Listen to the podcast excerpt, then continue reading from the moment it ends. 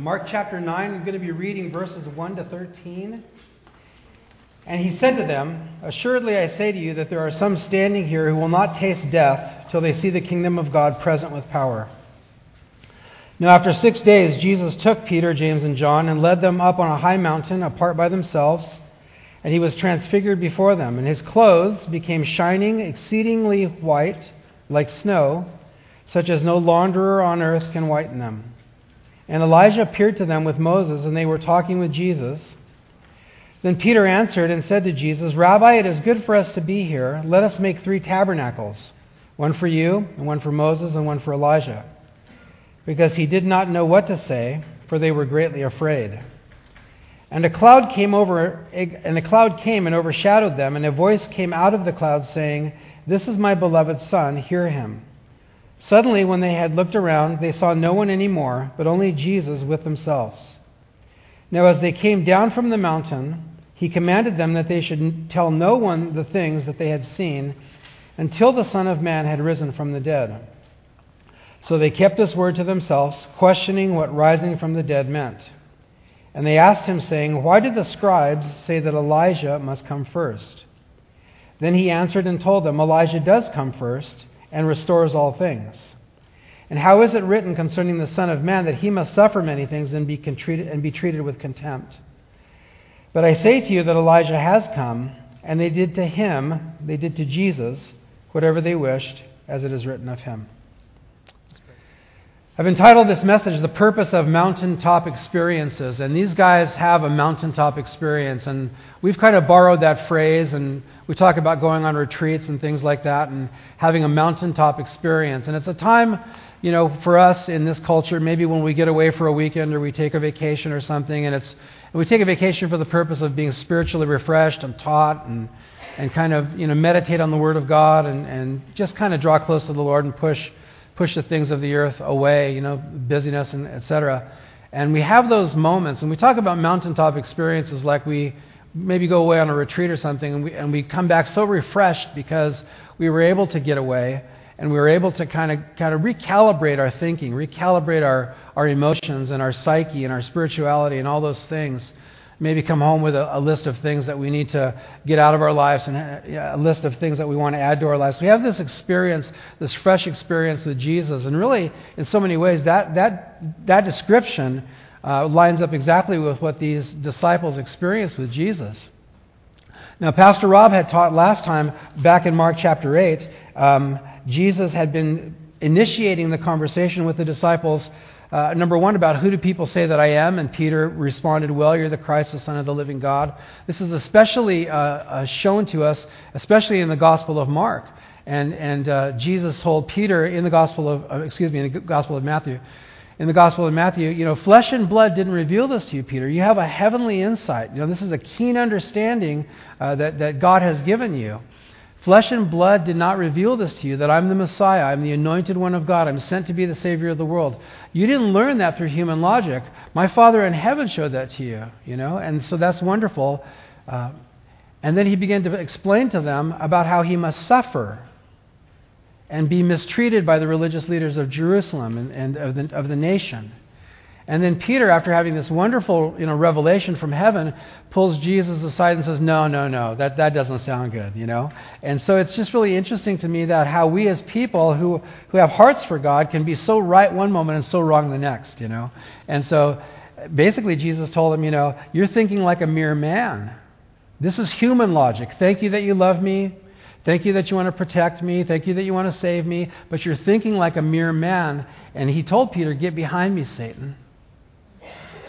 And not that he's calling Peter Satan, but I think Satan used the love that, Jesus, that, that Peter had for Jesus to try to persuade Jesus from going to the cross. If Jesus doesn't go to the cross, where does that leave us? We're in a lot of trouble. If Jesus doesn't go to the cross, he's probably going to be elected as king. They'll drive out the Romans and they'll have a great 80 years or something, you know, while he's alive or something like that. But that's it. There's no salvation for mankind. So Peter, in one moment, is, is so heavenly minded, and then with good intentions and with familial and brotherly love, the next moment is so earthly minded. And so that's where we kind of leave off the story. Jesus is talking about the kingdom. He's talking about the kingdom that's going to come because of his death and suffering and resurrection. And then he says in chapter 9, verse 1, and the, and the conversation, chapter 9, verse 1, probably goes with the previous passage. But then he says in verse 1 of chapter 9, Assuredly I say to you that there are some standing here who will not taste death till they see the kingdom of God present with power. And then that's what, what happens subsequently after that. Six to eight days later, the, the, the Gospels have it a little bit differently. About a week later, chapter 9, verse 1 happens. But I want you to consider what had they already known about Jesus? This is, they've been with him maybe three years plus or minus here. They're coming down to the last six months of his life. Just follow the notes. This is really easy. I'm just going to read through it. You guys, you guys are familiar with all this. So they had a history with Jesus. They had heard Jesus teaching. This is, these, this is an accumulation of things from the Gospels. They had heard the Sermon on the Mount. Amazing. Matthew 5, 6, and 7. They had heard Jesus teach on fasting and explain about that. They had heard teaching re- regarding the Sabbath that the Sabbath was made for man, not man for the Sabbath. It was revolutionary in their, in their time. They heard the parable of the sower, where Jesus said, If you don't understand this, you'll never understand any of the parables. And then he goes on to share the kingdom parables. The kingdom of heaven is like, the kingdom of God is like this, and helps them to understand you guys are being drafted and, and initiated into a new kingdom. It's not the kingdom of man, it's the kingdom of heaven. And if you're going to be a citizen of the kingdom of heaven, this is the way you need to think, and this is the way that the, the kingdom of heaven works, and this is is, this is the economy, and this is the, the working parts and the mechanics of the kingdom of God. So he's given them all these amazing teachings. They had seen the miracles of Jesus. I'm just going to go down the list. He cleansed the leper. He healed the centurion's, the Roman centurion's servant. An amazing thing where he didn't even have to go to his house, and the Roman centurion recognized that. Healed Peter's mother in law of a fever. He healed the multitudes, calmed the wind and waves. A few weeks ago, we saw Jesus and Peter walking on the water healed two demon possessed men. Later, a blind man, a blind and mute demon possessed man. Healed a paralytic that was on the mat there in the Gospel of John. The one that, there was another one that was lowered through a roof. Young girl was restored to life. A woman with an issue of blood was healed. Two blind men healed. A mute man healed. The twelve at one point were empowered by Jesus, sent out to preach the gospel, to cast out demons, uh, to do that ministry that Jesus was doing. They had tremendous success. They came back reporting all these things to Jesus. These are all the things that, that, that we did because you sent us out and, and you empowered us. I suspect we'll hear that same kind of thing from the Mosleys as the Lord is sending them out and empowering them. And then yet Jesus said, That's all great, but the thing you really need to be happy about is that your names are written in the Lamb's book of life. Your names are written in heaven. You're part of the kingdom of God. The Sabbath healing of a man with a withered hand, which got Jesus in a lot of trouble with the, with the religious authorities. The feeding of the 5,000 and the feeding of the 4,000. The healing of the Gentile woman's daughter. The healing of many Gentiles. So they had seen Jesus in action. Tremendous exposure to the power of Jesus Christ, the working and the power and the intentions of the kingdom of God. They had heard the teachings, they were immersed in it. Of all the people alive on the earth at that time, they were the ones that, that had the most insight in what it meant to be part of the kingdom of God. They had had dialogues with Jesus. As I referred to earlier, the sending of the twelve, which included explanation of their ministry, the warning of the twelve regarding persecutions, Peter realizing that Jesus was the Christ, Jesus teaching regarding building his church. He said, I will build my church, and the gates of hell won't prevail against it. Dear brothers and sisters, never forget that Jesus is building the church. We never want to lean on man's wisdom or logic or clever ideas. I get emails, and other pastors get emails about how to get people in the church. If, if I did some of those things, I guarantee we'd have more people in the church, but they would be here for the wrong reason. They'd be here for to be entertained or some other thing, which we're just not going to do. We, we intentionally here, it's a very stripped down ministry that we have. We try to love each other, we pray, we, we teach the Word of God, we try to serve God and people, bless the church, and reach out to our community. And, and it's a no frills thing, but frills get in, in, in the way of the best thing, which is the working hand of God. And so, not to congratulate us, I mean, that's just, we're, you know, we're just simple, you know, hopefully responsible, faithful servants. That's his plan. That's his plan for the church. So, that was not intended as any kind of, you know, a backhanded compliment to anybody else at all. Jesus told them about his coming death and resurrection. Jesus taught them the cost of discipleship. We can never forget this. If you want to follow Jesus, you got to lay down your life. You got to pick up your cross and follow him. And the cross was that uh, object of, of death in, in that day death to self. And so, guys, if you're following Jesus, we are constantly saying no to us in any, in any way that, that, that my desires collide with his desires. I have to determine my desires will not usurp his desires. I have to follow him. That's a choice I need to make all the time. Don't always make it successfully, none of us do, but we keep cal- recalibrating and coming back and say, Lord, you first, you first, you first. So he's been teaching them all these things. They are up to their spiritual, mental, emotional, psychological eyeballs with the things of Jesus Christ and the kingdom of God. And yet there's another thing he wants to do with them. He wants them to see him as he really is. And so it's the Father's plan now to give them a mountaintop experience. And we'll see why as we get to the end of the study. They received now a greater revelation of Jesus, more than they had ever received before. So, Mark chapter 9, verse 2 Now, after six days, Jesus took Peter, James, and John and led them up on a high mountain apart by themselves, and he was transfigured before them. That is, that is a fulfillment of Mark chapter 9, verse 1. Now, some people have said, Mark chapter 9, verse 1, is that Jesus is saying, My kingdom is going to come in its fullness before some of you die. And so the commentators that kind of that I don't particularly agree with say that Jesus was wrong, he miscalculated the time of his own return, those kinds of things. Obviously the kingdom of Jesus didn't come back before all the disciples died, so Jesus had it wrong or this or that. What I think he's saying is and remember this, guys, in the Gospels, Jesus, on, on numerous occasions, told the people listening to him, The kingdom of God is among you. The kingdom of God is here. It's here and not yet in its fullness. It's, it's here. This is a thing that the pastors and teachers say it's here, but not yet. Is the kingdom of God among us right now? Yes or no? Yes, it absolutely is. Wherever two or three are gathered, Jesus is in the midst, and he's the king. Is the kingdom of God here in its fullness? No, not yet. Yes, but not yet. So, what I think Jesus is saying in, God, in Mark chapter 9, verse 1 Assuredly, I say to you, there are some standing here who will not taste death till they see the kingdom of God present with power. Jesus is going to say, basically, I'm going to take off my Clark Kent suit, Superman reference, and you're going to see me in my glory. You're going to see me in my power. You're going to see me in, the exalted uh, person that I am. And I believe that this is what's happening here. It says he was transfigured before them. From the Greek word, we get metamorphosis. It means to change into another form, to transform, to transfigure. Some really keen insights by some wonderful Bible scholars. They said this the wonder wasn't that the glory of Jesus was finally seen by men. The greater wonder is that Jesus normally veiled his glory in human flesh.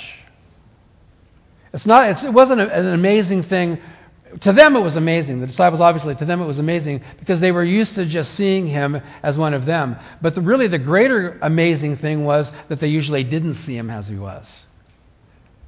You guys, uh, David Guzik says this this transfiguration or this unveiling of who Christ was was not a new miracle, but the temporary cessation of an ongoing one.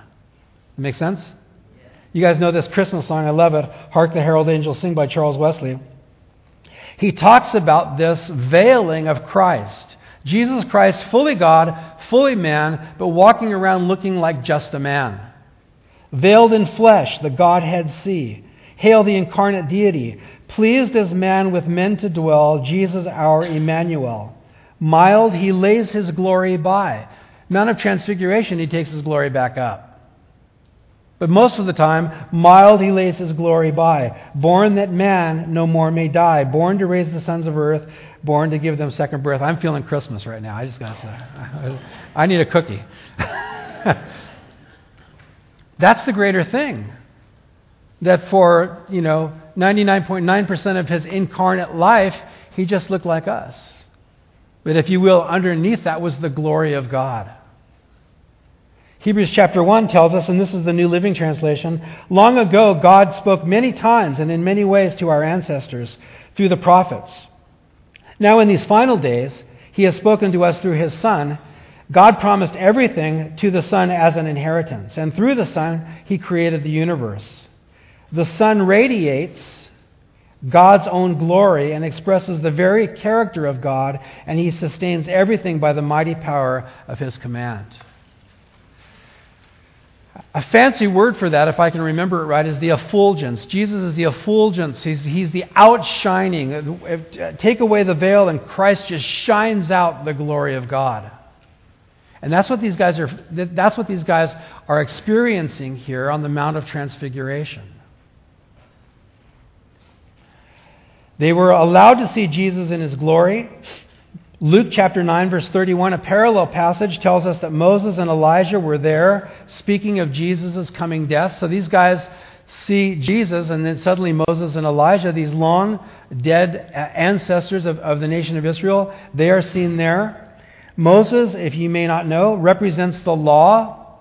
He kind of dictated the way the nation of Israel was supposed to live, presenting them the laws of God. Elijah was a prophet. And so we see here kind of two heads of the nation of Israel the one that represents the laws of God, the one represents kind of the prophets, that prophetic voice of all the prophets. They're together discussing the ministry of Jesus Christ.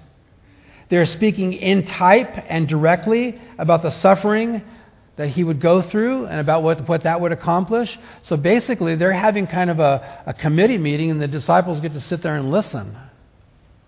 They're being exposed to more of the kingdom of God. They're being exposed to more of the person of Jesus Christ. We do well to go out into the world to talk about Jesus when we've done well to learn of him first. And not just learn of him in our heads, but learn of him in our hearts. And I've just been holding back on, on bragging about the Mosleys, but I'm so, I'm so proud of them. And they've had all this head knowledge, but as Aaron really kind of brought the pastoral thing this morning, don't you think? You see a little pastor there. Next time he comes back, he's going to be throwing it down, so watch out, you know. They're going to learn things about Jesus that have only been, in some ways, just either theory or a developing theory. And now they're going into the laboratory of life and they're seeing the truth and the power of everything that they've been learning. And they've already been seeing it, selling their house and selling all their furniture and giving things away. Sorry, guys, I'm going to talk you up a little bit. But really, we're talking up, we're talking up the Lord here. And I love what Aaron said to me the other day. He said, Some people think what we're doing is radical. What we're doing is normal. Not that all of us have to go to Oaxaca, but all of us should just see everything that we have as just stuff. It's just stuff. This isn't radical Christianity, this is Christianity. See what I'm saying? We've redefined normalcy, normal Christianity, as something radical. Why? Because so few people live the normal Christian life. It's just how it is. Francis, Francis Chan has written extensively about this idea. So, totally forget what I was talking about. I need coffee. They're seeing Jesus in his glory here, and they're learning about the kingdom of God.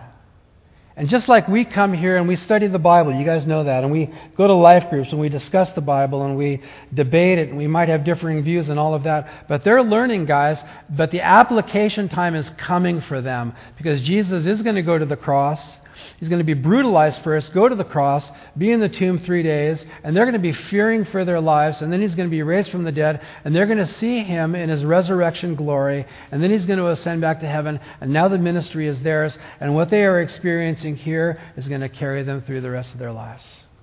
Mountaintop experiences are to equip you to get it done, both internally and externally. I've adopted a phrase, and it might be a little bit not quite right, and my wife's probably cringing in the front row saying, Oh gosh, what's he going to say? Lord, please help him, you know. But sometimes we study the Bible so much and we don't live it out that we get spiritually constipated. Hope that's okay. Well, I'm not going to be the pastor after October, so whatever. You're going to see the real me now the next few months. I'm teasing. We just get so just clogged up. And I'm not trying to be gross or anything. It needs to come in and it needs to go. We need to take in the kingdom of God. These guys are taking in the kingdom of God. And what they are experiencing is for the purpose of them living it out in the world. And then these 11, Judas, of course, went his own way, but these 11 and those who joined them, they changed the history of the world. And Jesus has taken them all, all he's, he's, he's lived out in front of them. He's spoken to them. They've seen the miracles. They've had these amazing discussions and everything. And Jesus, it just seems to me, Jesus is saying, I'm going to give you a little more now.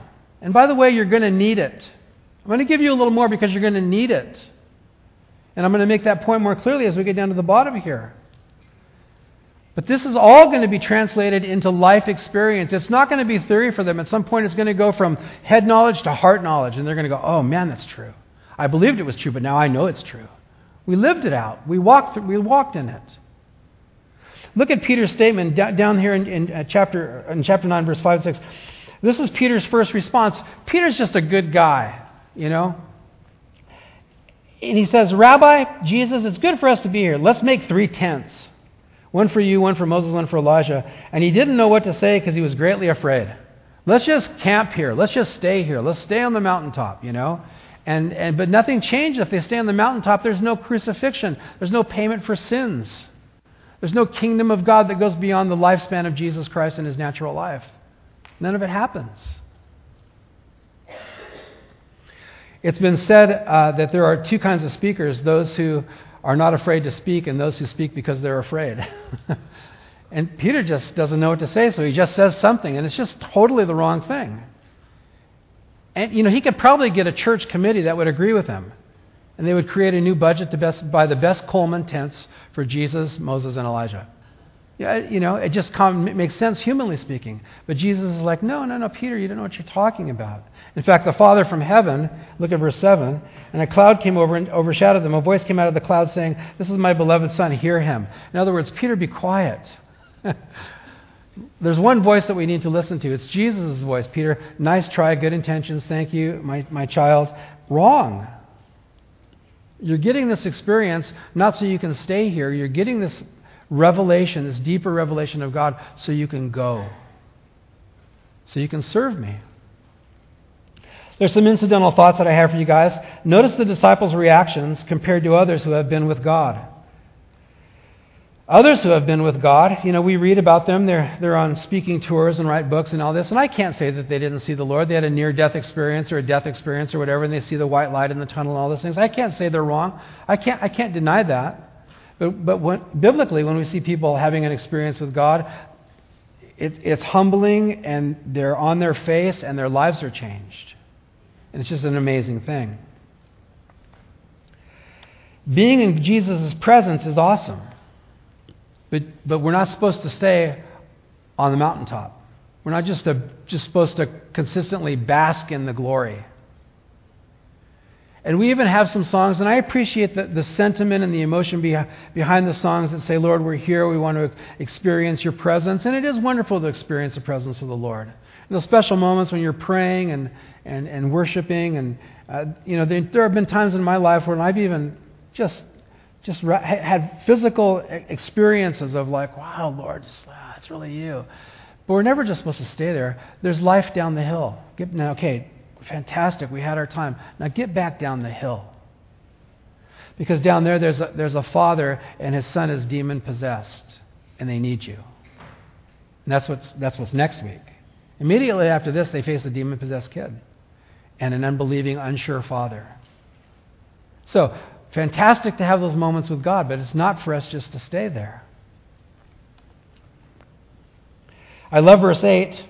Suddenly, when they had looked around, they saw no one anymore, but only Jesus with themselves. Ultimately, that's where it needs to end up, right? It needs to end up with us just kind of looking around and saying, Man, church was great, and the worship team was really on it today, and the preacher was great, and the coffee and the donuts were amazing. And all But then at the end of the day, you're just, you're, where's your attention? It's on Jesus. And, that, and that's, that's what should happen. We should go away or you know go from day to day being amazed with Jesus. I hope you pop out of bed every day honestly and say, "Lord, thank you.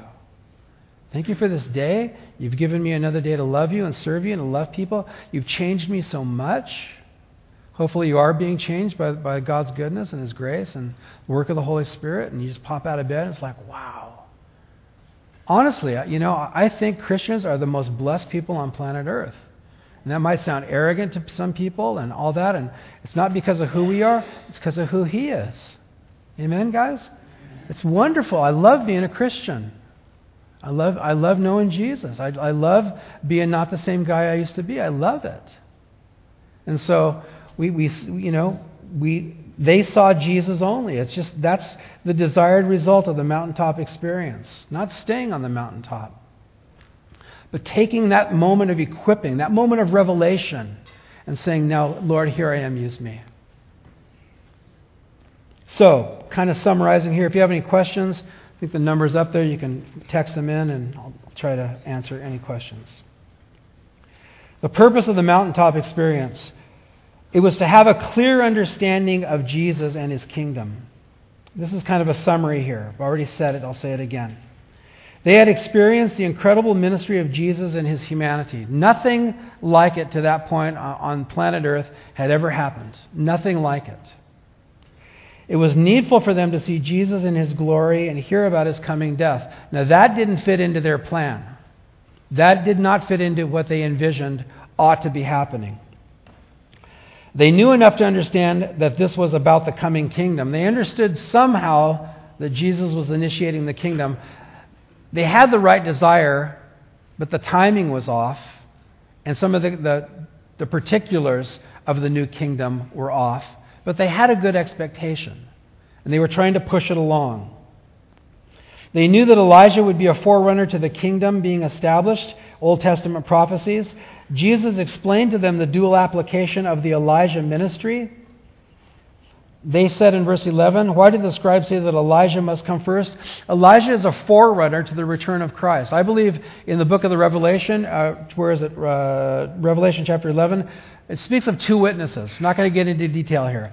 Two witnesses that are going to be speaking to the nation of Israel in, the, in, in that great tribulation period. I believe it's Moses and Elijah. I believe it's these two guys.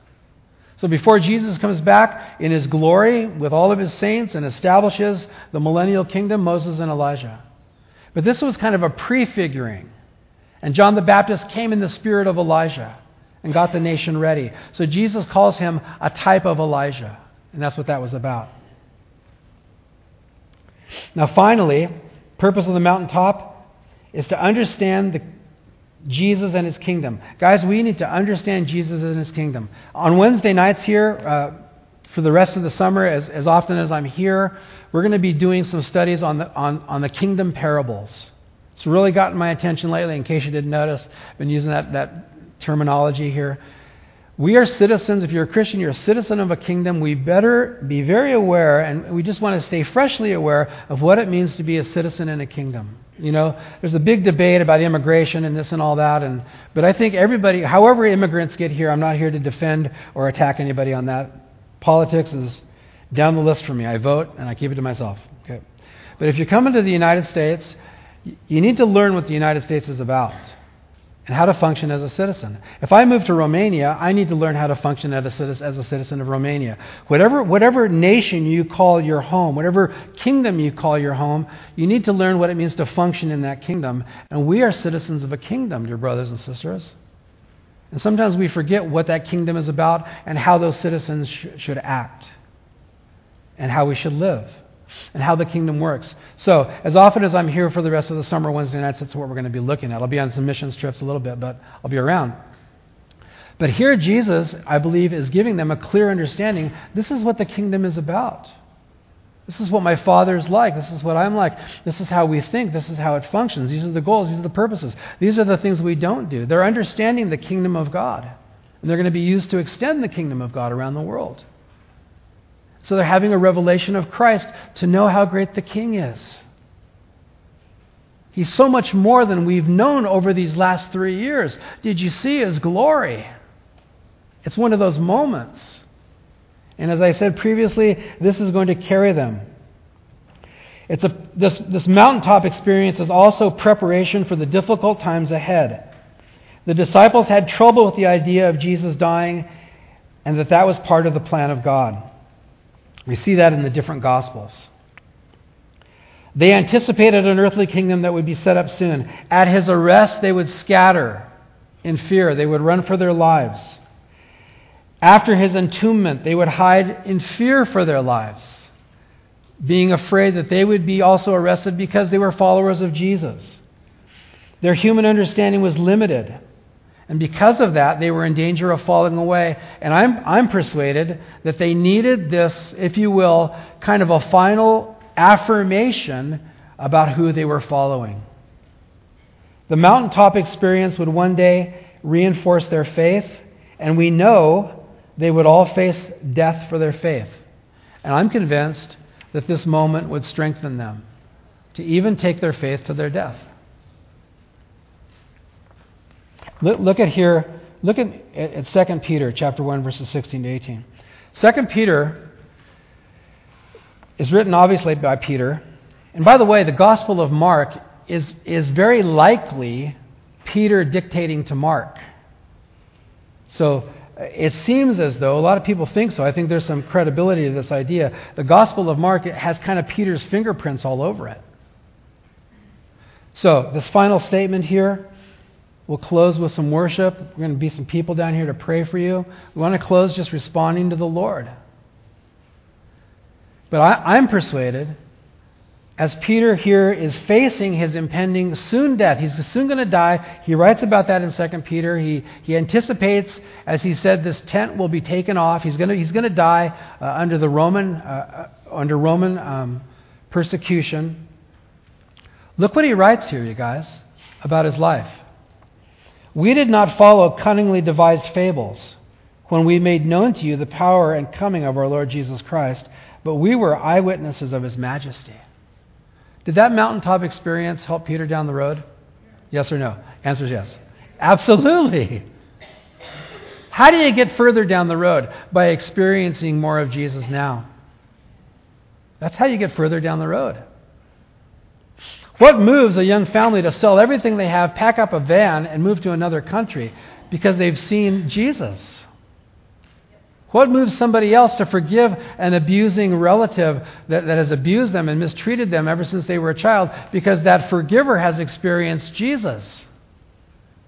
What, what, what moves a person who has the wonderful gift of being able to make money to give it away? Because they've experienced Jesus. We are not following, guys, cunningly devised fables. I'm not a motivational speaker, though you may be motivated. I'm not giving you my spiel. It's the gospel that we study here, right? Amen? We're not following man, some man made thing. We are following a historic Jesus who historically died and was raised from the dead and was, was taken up to heaven and who was historically poured out his spirit upon a group of people who went out and changed the world. And it is experience with Jesus on the mountaintop that gets us through life down in the valley. But if you're having trouble, if I may say this lovingly with a smile on my face, if you're having consistent trouble, life down in the valley, you need to get up on the mountain for a while. Whatever that means. Get off the internet. Get, off of Netflix. Get, get away. Read your Bible more. You need to experience Christ in your own little mountaintop experience, whatever that looks like. You need more of Jesus so that you can live out life down in the valley. And as soon as they came off the mountain, and I love this passage next week, as soon as they come off, Satan's right there, right there, tormenting some poor kid trying to kill him. And Jesus takes over.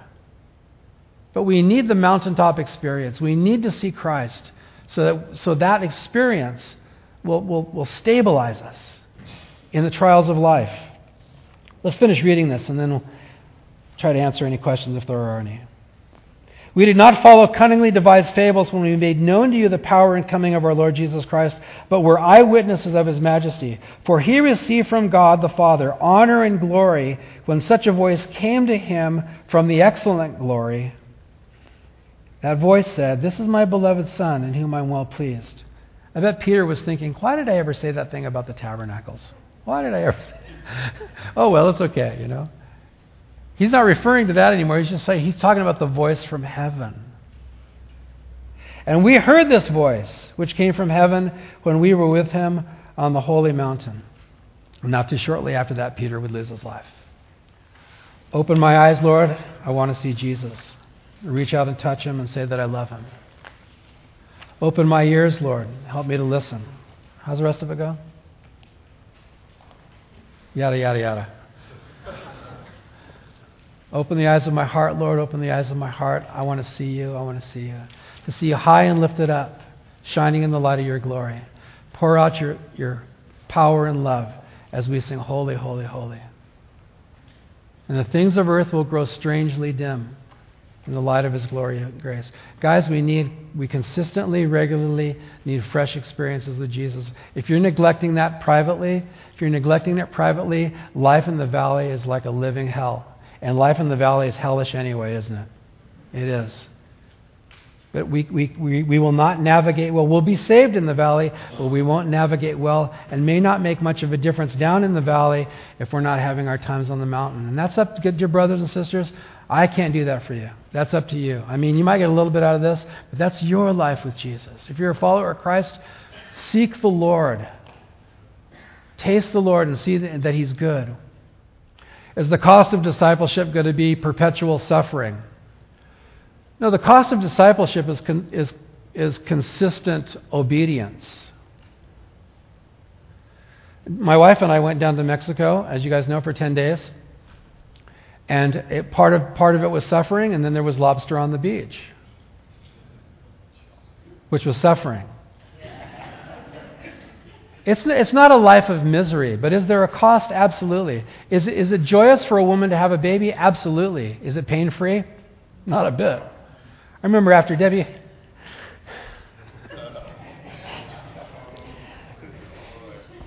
After she, after she gave birth to Sarah, she says, Let's have another one. I'm like, Are you crazy? Do you know what you just did? it's that. Sure, it's hard sometimes, but it's good. Life's hard anyway, right? It might as well be good, right? And eternal and heavenly. So it's not the idea of like, I'm a Christian, it's constant suffering. There is sometimes, but not all the time. There's, there's also joy inexpressible. Won't joining my will to Christ improve my life? Absolutely. But as Aaron said very well, sometimes it's harder. I think it's A.W. Tozer that said if you want an easy life, don't become a Christian. But if you want a blessed life, absolutely follow Jesus. Good question. Any other questions? How was it that Moses had to hide from the glory of God and his face shone after seeing but a small part of God's glory? But the apostles saw Jesus in his glory and were not killed by it or changed physically. So, Moses, when he was up on Mount Sinai, let me just kind of answer really quickly. Um, he's receiving the Ten Commandments from Jehovah God, and he says, Lord, I want to see your glory, which was an amazing request. And God said, I can't let you see all of my glory but here, there's a little place in the, in, a, in the cliff wall, apparently, there's a little, a little place. I'm going to wedge you into the rock, and when I pass by, I'm going to kind of cover, and you can just see my vapor trail, you know? And so God passed by, and so the, the, the experience was so amazing for Moses. He comes down, and his face is shining just from seeing kind of the, the, the, the afterburners, if you will, of the Lord. Now, that's a really good question. I would have to think that the disciples, neither did they see Jesus in all of his glory either. Uh, that's the only, I've never thought about it. It's a terrific question. I would have to think it may have been a, I don't know, 50% glory or 70%, some, something so that they didn't also just kind of burn up in the presence of the glory of God. The Bible does say nobody can see God and live. So somehow they were shielded, but they saw a lot more of the Lord than they had ever realized. So that's an excellent question. Really, really good. Um, is it just different degrees of glory? Yeah, that's probably. I, I, should have just finished reading the question. That's a great way. Was the glory Jesus showed not his full godlike glory? You guys are smarter than me. Yes. yes to that. So that's, that's really well thought out. Good question and good explanation. Anything else? Why did Jesus show his true self to only three and not all of the disciples? I don't know. I don't know. Great question. We'll find out someday. I, honestly don't know. So one commentator said, and I don't agree with this, but he said because those three were more, more inclined to get in trouble. so he had to keep them close. I don't know. Anything else? What's the best way to progress in our head knowledge to heart experience? Fantastic. First, get head knowledge.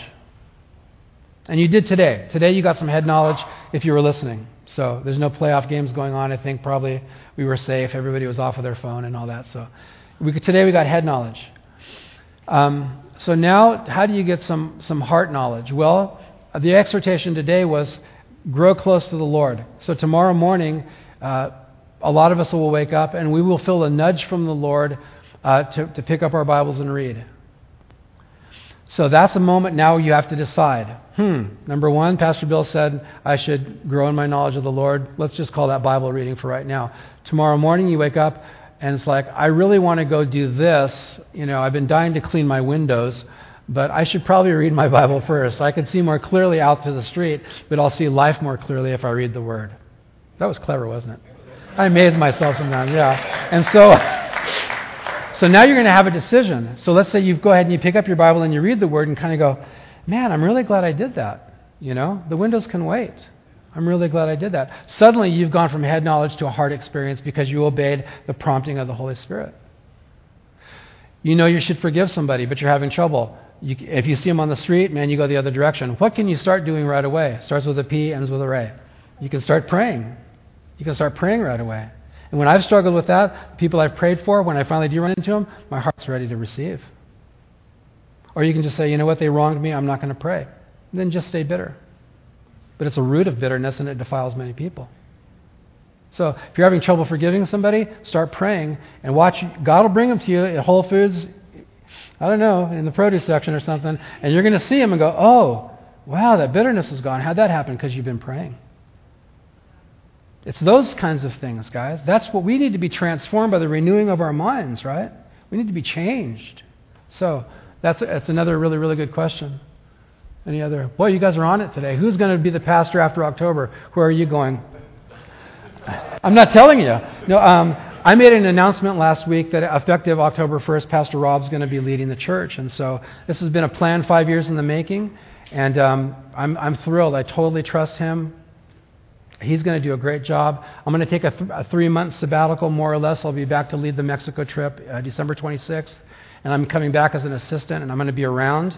And I just can't wait to serve under him. And he's, he's a good man. God's called him. So I'm excited for the future of the church. So uh, if you missed that last week, look on our Facebook page. We, we talked about it extensively, so you can, you can see that uh, explanation on our Facebook page.